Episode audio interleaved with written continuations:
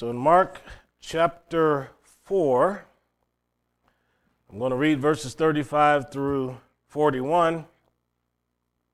We don't we're not really good with titles, you know. We little ships on stormy seas or weathering the storms of life. You just come up with your own title here. Mark 4 verse 35 and the same day when the evening was come he saith unto them let us pass over unto the other side. When they had sent away the multitude, they took him even as he was in the ship, and there were also with him other little ships. And there arose a great storm of wind. The waves beat into the ship so that it was now full. He was in the hinder part of the ship, asleep on a pillow, and they awake him and say unto him, Master, carest thou not that we perish. He arose and rebuked the wind and said unto the sea, Peace be still.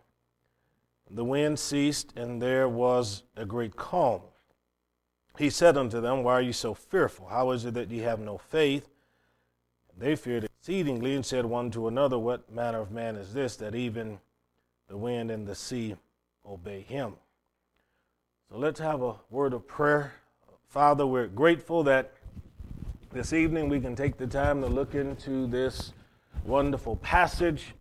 We pray, Lord, that you will just give us insight. Help us to trust you more. To know that no matter what takes place in our life, you certainly are a great guide. And you're the one that we want to be the pilot of our vessel. So, Lord, we honor you this evening in Jesus' name. Amen.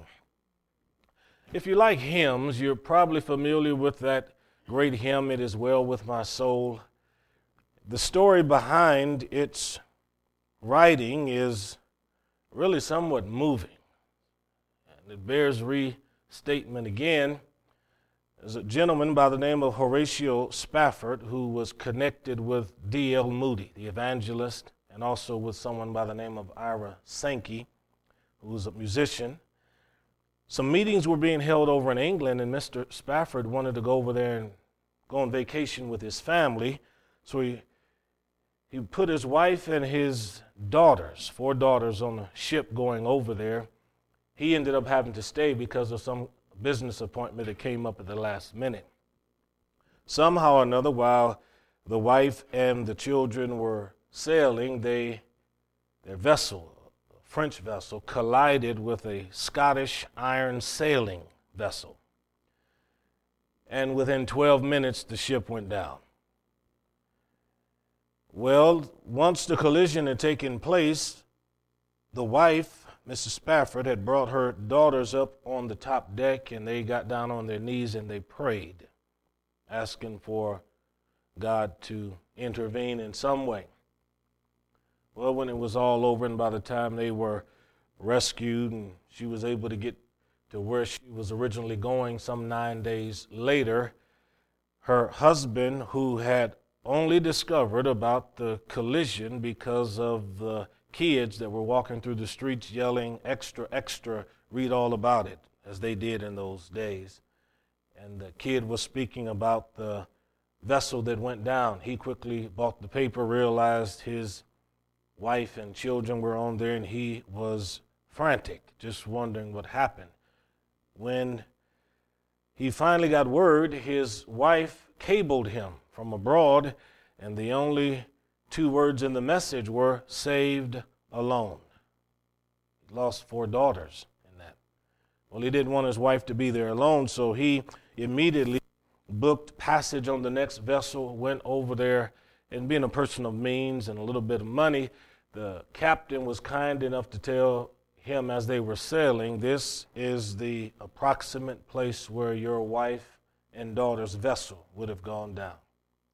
And it was there as he was sailing over that area that he began to write those words to that song When peace like a river attendeth my way. Well, I, I, none of us can even imagine how difficult a situation that is. But it does help us to understand there are some situations in life that are so great, so big, that some additional help is needed. That's what we have in that kind of a story. I think for each one of us, as we sail along in our own ship of experience across the, the seas of life, sometimes there's storms you can go through where it seems like you're running around doing everything you can to patch up the holes because the water is coming in too much and everything's just going haywire and you don't know how you're going to see your way out of that. And there, are very few things in life that make a person feel as bad as when they get that sinking feeling. You think you're going down. Anytime you have a situation in your life where you sense there's a you sense a loss of control, because we are control freaks and we do like to manipulate our circumstances. But anytime we're in a position where we feel like things are out of control, that's not a good feeling to have. Now, remember the story of Paul in Acts chapter 27. He was a captive on his way to Rome, and the scripture makes it very plain that when they launched out in that trip headed to Rome, everything was calm, everything was fine, but then suddenly the weather changed. And according to Acts chapter 27, it says here that Paul admonished the people in verses 9 and 10. He said, Sir, I perceive that this voyage will be with much hurt and damage, not only of the lading and the ship, but also of our lives. He could foresee there's trouble. He saw there's going to be difficulty in this particular journey. Well, verse 13 speaks about the soft, soft, the south wind blowing softly, and usually not always, but certainly there are times when there's a calm before a storm arises. This storm that attacked Paul, or that, that, that, that came upon these people on this vessel, these people went nearly 14 days without eating. They went days without seeing the sun, the moon, or the stars. Paul had to convince these people to eat something, but he was comforted by the fact in Acts 27, verse 23, an angel stood by him and told him the previous night, said, Now look, uh, everybody who stays in the boat with you is going to survive. And he told all of them, 276 people, if you stay with me, you'll all live. And if you've ever read the end of Acts chapter 27, you know it says that some of these people, it says some on boards and some on broken pieces of the ship, they floated to safely, but all made it to land. That's a pretty bad storm. It says this storm was so bad that the people were wondering how they were going to survive, and the, the front part of the, the vessel stuck inside of some mud, and it was in a place where the two seas came together.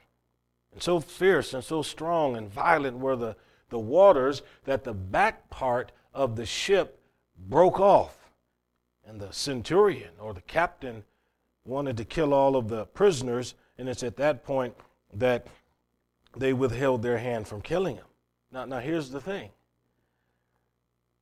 If you have the expectation that you're going to live, and you have a reason to live, then it's a whole lot easier to continue in life. Paul already heard from the angel that he wasn't going to die, but he was going to live. Once God begins to deal with your heart that way, then it really doesn't matter how bad the storm is because you understand that God is going to preserve you. That's the key. And Daniel goes down into the lion's den.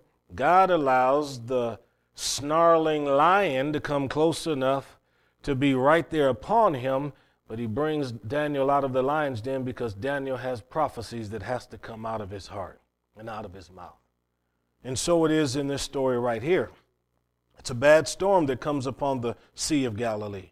But Jesus and the disciples can't die because the church has to be born.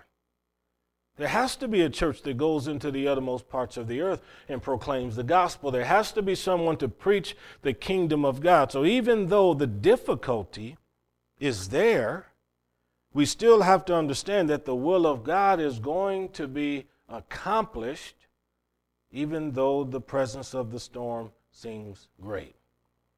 Mark chapter 4, Jesus has spent the day teaching the parables. He stood by the seaside in Mark chapter 4, verse 1, and a great multitude was there. And this was the kind of a man who when he taught, everybody didn't understand what he was saying. because he didn't speak plainly, according to some of them. They said, Why are you always speaking to us in proverbs and parables and telling all of these stories with these hidden meanings? Talk to us plainly. Well, Jesus said in John 16 25 that there is coming a day when I'll speak to you plainly, but for right now, you will hear what I have to say in Proverbs. You'll have to listen to what I'm saying. But Jesus gave us illustrations that were common to the ordinary person. And so he begins in Mark chapter 4. He says, Listen, he said, a, a man or a woman went forth to sow seed, like a gardener. And he said, Some of it fell on the wayside.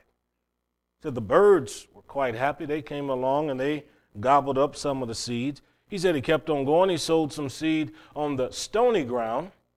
And he said, there on the concrete, he said it sprung up real fast, but soon as the heat from the sun hit it, because it didn't have any deep roots, it just withered away. He said, but then some seed was cast amongst the thorns, and it also sprung up.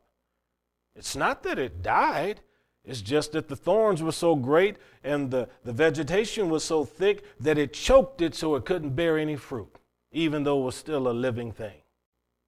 Then he said the sower cast some on the good ground. And then that brought forth 30, 60, a hundredfold.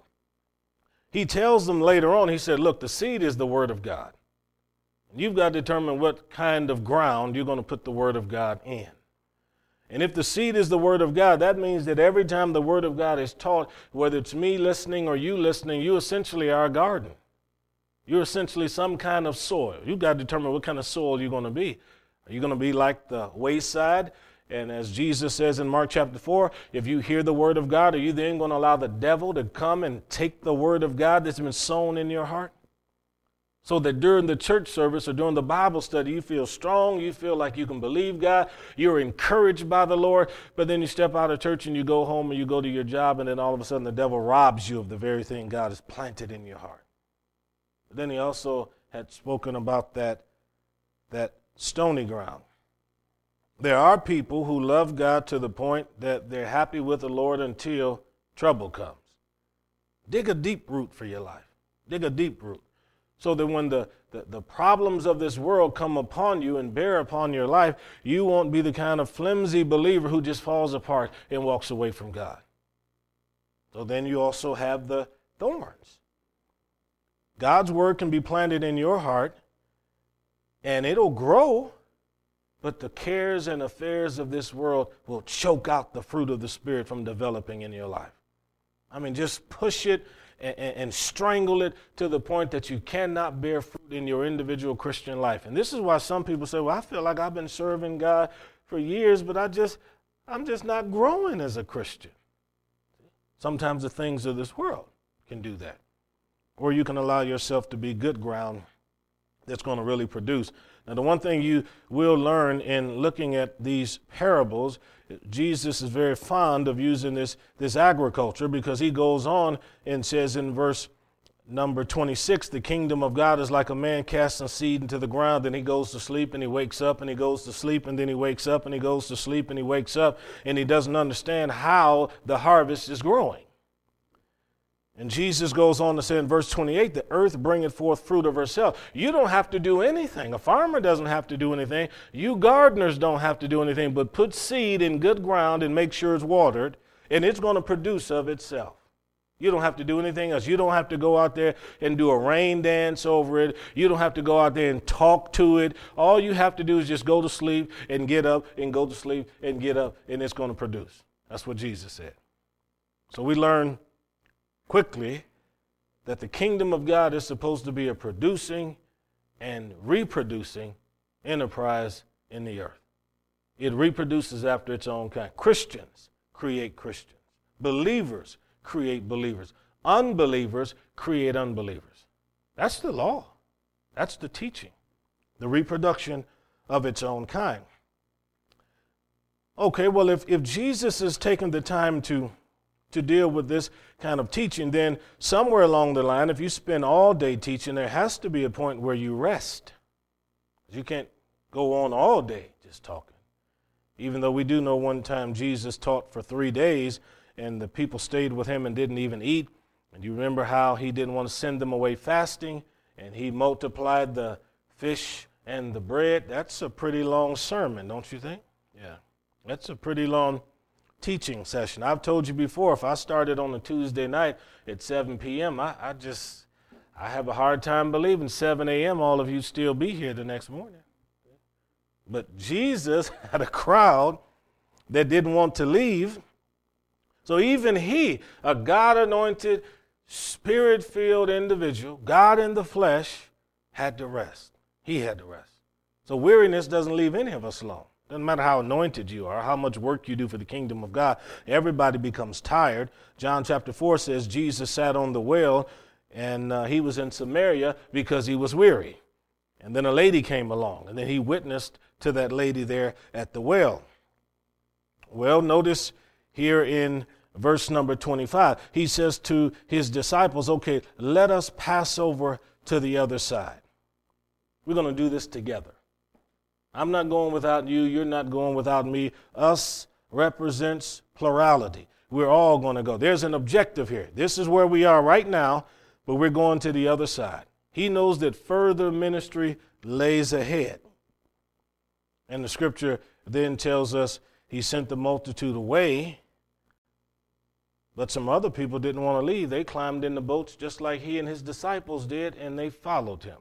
These other little ships. Now, these are wise folks. Anybody wise enough to follow the Lord, I would say, has wisdom. No doubt about it. Are you that wise? Would you follow the Lord wherever He leads? Put it another way, would you go wherever He directed you to go? Because there are a lot of people whose boats have been stuck in port for a lot of years. A lot of years. God deals with their heart about going here, going there, doing this, doing that, but they don't listen to what the Lord says at all. But, but there are times when the Lord is able to bring something or permit that boat to enter into something that causes the people on the boat to pull up the anchor, unties the ropes. And sometimes after the storm, there are people who are now willing to sing that song, I'll go where you want me to go, dear Jesus over mountains and plains and seas, and I'll say what you want me to say, O Lord, and I'll be what you want me to be. Jonah knows what that is. He tried to run from God. This Bible is full of sea stories going back to Noah's Ark, considering the one we're looking at now, Paul's voyage, you see. This book has these stories in here, and, and, we can learn a lot from them because all of our lives go through different kinds of storms. But the, the, the way we build the ship has everything to do whether or not we'll survive the attack that the adversary actually brings upon us. So here are people that have decided they are going to sail with the Lord. That's the key. They want to be in his presence. These other little ships. So here comes the storms, and they beat into the ship so that the ship was now full. You're doing everything you can to fix it, doing everything you can to repair it. And it seems like it's getting worse and worse and worse. The disciples were there. I don't know what all they had trying to use to get the water out of it, but I'm sure at some point they understood this is a terribly, terribly hard thing to do. Now, some, some storms are so bad, I don't care how good a swimmer you are, you're not going to swim through these. You're going to need God to help you through these. And that is what happened in this instance, I'm sure. I've told people before about growing up in Cleveland, Ohio, city boy, never did learn how to swim until I had to go into the military and then going into boot camp. These people herd 80 some odd recruits in from our platoon. Then all these other platoons are there. It's Olympic size swimming, to, swimming pool. And so I'm sitting there, and the drill instructor says to the people individually, because it's alphabetical order, starting with A. I'm glad my last name started with S. And, and they say, now look, you're going to climb up that ladder. You're going to walk out there on that, that uh, we're going to call it that gangplank. We're going to say that. You're going you're to walk out there. You're going to put 10 toes over the edge. Then you're going to take a 30 inch step. You're going to come down, hit that water, and then you're going to come up and you're going to swim all the way to the other side. So you're going to swim on top of the water. Then you're going to do a backstroke. We want to see you butterfly. We want all these different things you've got to do from here to there. And so all these people are going up there and they're jumping, and I mean, I'm just sitting there and just just shaking and just trembling because I know this is not going to be pretty at all. And, and, sure enough, I got up there to the top and I put 10 toes over the edge, and that drill instructor said, Okay, recruit sudden, take a 30 inch step, go straight down in the water, swim to the other side. I was frozen in place. That drill instructor said, Recruit sudden, don't make me come up there. Well, I took that 30 inch step. I went straight down into that water, went to the bottom of the pool, curled up in a ball, and just said, I'm not leaving this place till somebody comes down here and gets me. So after about 30, 45 seconds, them drill instructors see me curled up in a ball. All of these bodies are diving into the water to pull me out, and of course, they get me out of the water. And take me back in the locker room and they're yelling and screaming and cussing and calling me everything you can possibly think. And so then I had to go and spend five days in swim training platoon, which is eight hours a day in the water. The only time you get to come out of the water is for the restroom break and to eat. Well, by the time I came out of that, and came through that, Oh, I swim like a dolphin now if I want to. I mean, everything, everything's fine now. But, but the thing is, if, if you have a fear of that water, it's hard to relax. You know, you can't do anything about it at all. Well, imagine then if if if you've ever had to jump into the ocean. I had to jump into the ocean one time over there in in Japan and I'm telling you, it feels like a thousand knives are going in your body when it's that cold out there. Remember back in 1912, April, Southampton, England, vessel that was supposed to be the greatest Olympic class vessel that ever been made, the Titanic, launched, made its way to France, Ireland, picking up people. Then it's got to make its way to New York. They say that captain had over 40 years of experience. I'm going to tell you, it doesn't matter how much experience you have, there's some storms, your experience just doesn't help you if you've never dealt with that before. Four decades of experience this individual had. And the, the, the interesting thing uh, about that story to me is they had at least six different occasions where the warnings came to them and said there are icebergs and ice packs that were out here. But the people who were receiving the cables and the messages, they weren't part of the crew. They weren't sailors. These were privately contracted people to do nothing more than relay messages back and forth for the passengers. So there was a lot of info that wasn't getting through. The people who were up in the crow's nest, supposed to be out there looking for what's up ahead, somehow through a mix up, they didn't even have binoculars when they left from where they were. And then finally, they hear somebody yell, There's an iceberg up ahead, and then just when they make the adjustments to try to get out of the way, a glancing blow, and then five or six of the compartments are suddenly flooded by all of the water. Here's the thing, though You've got a, a boat with 3,500 people on it. It's the middle of the night. That water is five to six degrees below zero. You've got first class cabins that would probably be, at that time, $4,700 a cabin, probably be the equivalent today of $100,000 for first class cabin, second class passengers that had pretty nice rooms also, and even third class passengers that probably were staying in rooms that were better than the homes that they had back at home. But the, the captain and the other people, because everything was about status, they knew what was taking place. There are only 68 lifeboats on there. It wasn't designed to carry 3,500 people. They just thought they'd have 68 boats to ferry people to one place, then come back, pick up another group, and ferry them to another location. But when they realized that everybody's running to the top and the possibility that it was go, going to go down, people started jumping in those boats. And can you believe that they sent some of those sailors down to the third class area to seal them off down below? so that they couldn't even come up top. Yeah, terrible. 11:40 at night, that collision took place. Two and a half hours later, as people are out there in those lifeboats and it's cold, folks are shivering. They're watching that fire from that vessel. They're watching that thing begin to tip. I mean, one survivor said that she could hear the band at some point playing that song, Nearer My God to Thee. They even carved those words on the tombstone of the band leader, the head musician from that, once they finally got back to, to shore.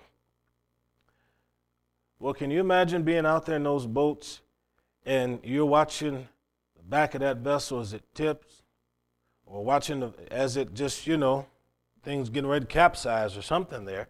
And, and as you're sitting out there watching that, you just start seeing people jumping off of the boat. And then finally the thing submerges. Once it submerges, you hear all kinds of screams, all kinds of yelling. It, it, it broke my heart to, to read about how the folks on the boat, they just buried their hands in their face. Some of them tried to cover their ears because the cries were so great. They wanted to save them, but if they went close enough, all the people would have swam right to where they were, got in, and sunk them all. So they ended up having to stay just far enough away where the people couldn't reach them. That vessel, because of all of the stuff in it equipment, furniture, other items they say when that thing sunk down, the buoyancy of some of that stuff was shooting up from the bottom to the surface so fast that it was dismembering people, knocking people out. People were screaming. And one survivor said that after more than an hour of hearing these people scream, said the last sound they heard was from a man floating in the water, just simply saying, My God, my God. Then it went quiet. He said, then after that, the only thing that broke the deadening silence was the sounds of the survivors weeping and crying because of how many they lost. Folks, you can be the best swimmer in the world, but you're not going to do too much out there. Something like that. See? Something like that. There are some storms where people have to call on God.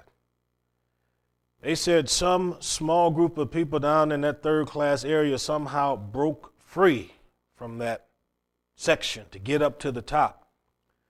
But they said down in that third class dining room, there were people that had gathered in a circle with a preacher and just started praying, calling on God. Folks, an atheist will call on God in a situation like that.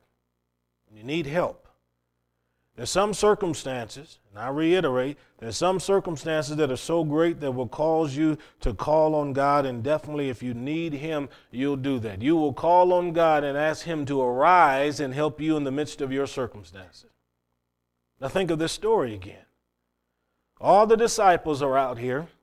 They're trying to get the water out of the, out of the vessel. As far as they're concerned, they think they're going to die. That's what they believe. And if you've ever been that, that afraid before, where you, you honestly believe that at this moment I could pass away, it'll make you, it'll make you think differently about what you're doing. I've been on airplanes before when you're, you're flying and you hit an air pocket and, and you think you've dropped maybe two or three feet. You probably dropped, dropped about 15 to 20 hit that air pocket and it just goes on. I've seen people that have been sleeping, they just wake up and just, Jesus, Lord, help us. Just like that. Out of a dead sleep, I've seen them do that. These disciples did everything they could, and then they came up with an idea. Maybe we should go and wake up the Lord. Good idea.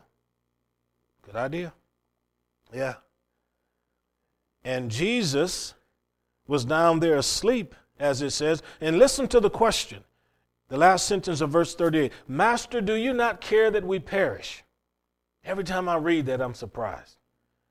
And I'm not surprised that, that they're fearful. I'm just surprised at the way they indicted God as though God didn't care about them. See? Lord, my, my situation is so bad. Our circumstances are so terrible. We're falling apart here. We're about to die. Do you, do you not even care about us? Now, there are people do that every day.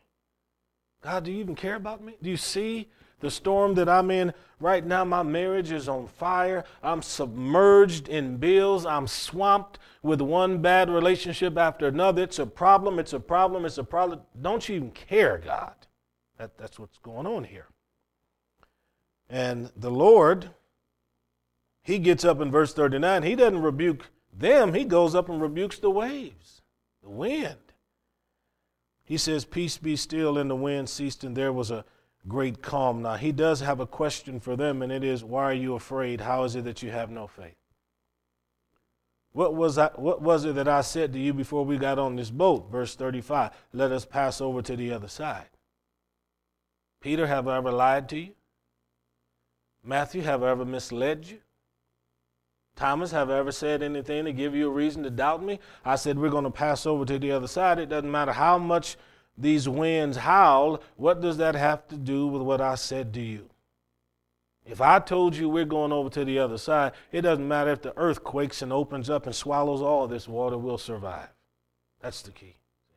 To know that when God has promised you something, and when God is reaching out to, to care for you, to love you, to protect you, to preserve you, then you got to get your eyes off the storm. Remember the story about Peter when he was in the boat and Jesus was walking on the water and and Peter said to Jesus, Lord, if that's you, bid me to come. Let me come out of the boat and get on the water and walk with you. And the Lord said, Come. So Peter gets out of the boat and he's walking to Jesus and everything's good. And then when he got his eyes on the storm, you remember the story says, then he sank. Now, he's a fisherman. I don't have a doubt he probably can swim. But the best of his ability in the middle of that storm wasn't going to help him because he obviously needed rescue because Jesus reached down and grabbed him. See? When fear comes, sometimes we need somebody to reach down and grab us and help us. But, but here's the thing we laugh at Peter, and some preachers mock Peter, but at least Peter did walk on the water. Yeah. The only other person to do it was Jesus, but at least Peter was able to walk on the water, even if it was only for 30 seconds. That's a lot longer than some of us in here would be able to make it on that water. Yeah. So don't indict God when a difficulty comes, but let God stand up on your behalf. And then when the peace comes, then just kind of step back and say, Oh my Lord, what manner of man is this? What kind of God is this that we serve that loves us this much, that he'll preserve and protect us? Now, notice the last sentence of verse 36 again. And there were also with him other little ships, other little ships. Now, these other little ships that were following him, they no doubt went through the same storm. Yeah. You know the difference is? They didn't have Jesus on board. So if the disciples were falling apart and they could at least go get Jesus, how do you think these other folks were in the other vessels? Everything falling apart and they don't have anybody to run to and they're trying to figure out what's going to take place and how it's going to work out and how they're going to survive. But when, when it's all over, they endured it. And I'm, I'm sure they were trying to figure out, I wonder what has happened. Because they probably didn't hear Jesus speak to the storm in the middle of it, they probably weren't even able to see what was going on the other the other vessel. So I wouldn't want to be a ship on my own without the Lord in the vessel. I wouldn't want to be the, the pilot of my own ship. I wouldn't want to be the captain of my own crew. I'd rather have God to lead and guide me. But there are a lot of people that want to be in total control of their own life. And it goes back to what I said earlier that all of us, to some degree or another, we like control. We want to be able to manipulate our circumstances. And if we can't control what's taking place, then, then for us men, where there's so much pride, we just, we just fall apart. Just how are we going to do this? I mean, I'm supposed to be the, the bread winner, and I'm supposed to be the one that does all of these things. But, but there are some things in life where if, if the ship's going through a storm, you, you got to give this thing to, to God. Yeah.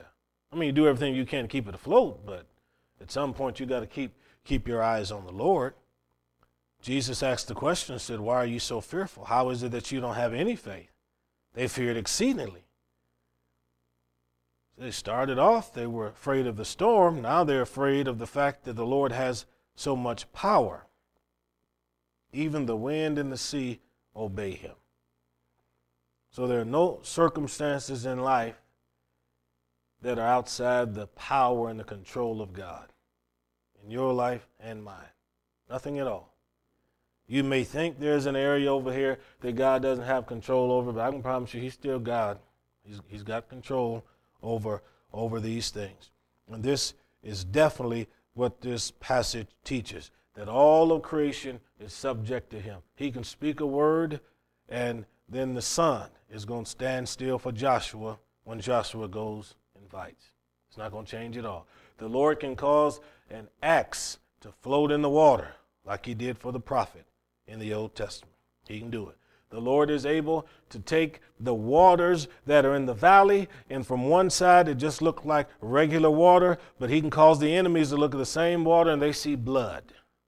It's like it happened in the Old Testament. He's a, he's a miracle God. So, how, how has God been able to work in your life and to preserve your vessel? You know, when you come through different storms. I'm sure we've all had moments and times where we've wanted to ask questions to God and say, Lord, how's this ever going to work out? How can you do this for me? But by just giving it to God, that's the key. You know, that that that that beautiful hymn, uh, I was sinking deep in sin, far from the peaceful shore, very deeply stained within, sinking, sinking to rise no more. But the Master of the sea heard my despairing cries from the waters, lifted me, now safe am I. Love lifted me. That's the song. So if God has lifted you up and preserved you and kept you, then make sure you give glory to Him in every circumstance. Yeah. There are always going to be other little ships. Yeah. Other little ships. We just got to tell as many people as we can to make sure that if, if, if you're going to be doing your own thing, at least do your own thing following Christ. Follow Him. I, I don't want to be doing anything that's going to lead me to sail further and further away from Him. The blessing, the peace, the calm comes from following God. And all over this earth today, there are people that are unhappy with their lives, and I know that that void could be filled if they knew the Lord. And the reason they have this emptiness and they're searching and they're doing all of these different things is because they don't know the kingdom of God. Yeah, it's a peace to knowing the Lord. Peace comes. He speaks a word. Peace with God and the peace of God. How can you rest in the middle of difficult circumstances? The peace of God. How can you sleep well at night when other people can't sleep? The Peace of God. And that's something that God can give, and that's not something anybody else can give. The scripture says God gives his beloved sleep. Yeah, he gives it to him. Praise the Lord. Okay, let's have a word of prayer. Father, we just thank you for evening's devotion, just knowing how great and mighty and how strong and how powerful you are. When you look at each one of us that are here tonight, Lord, you can see the direction that our vessels are sailing in, but we need you to be the pilot in the seas in which we're moving. God, we're here tonight because we love you, we honor you, we praise you, and we bless your wonderful name. Jesus' name, amen, amen, amen, amen.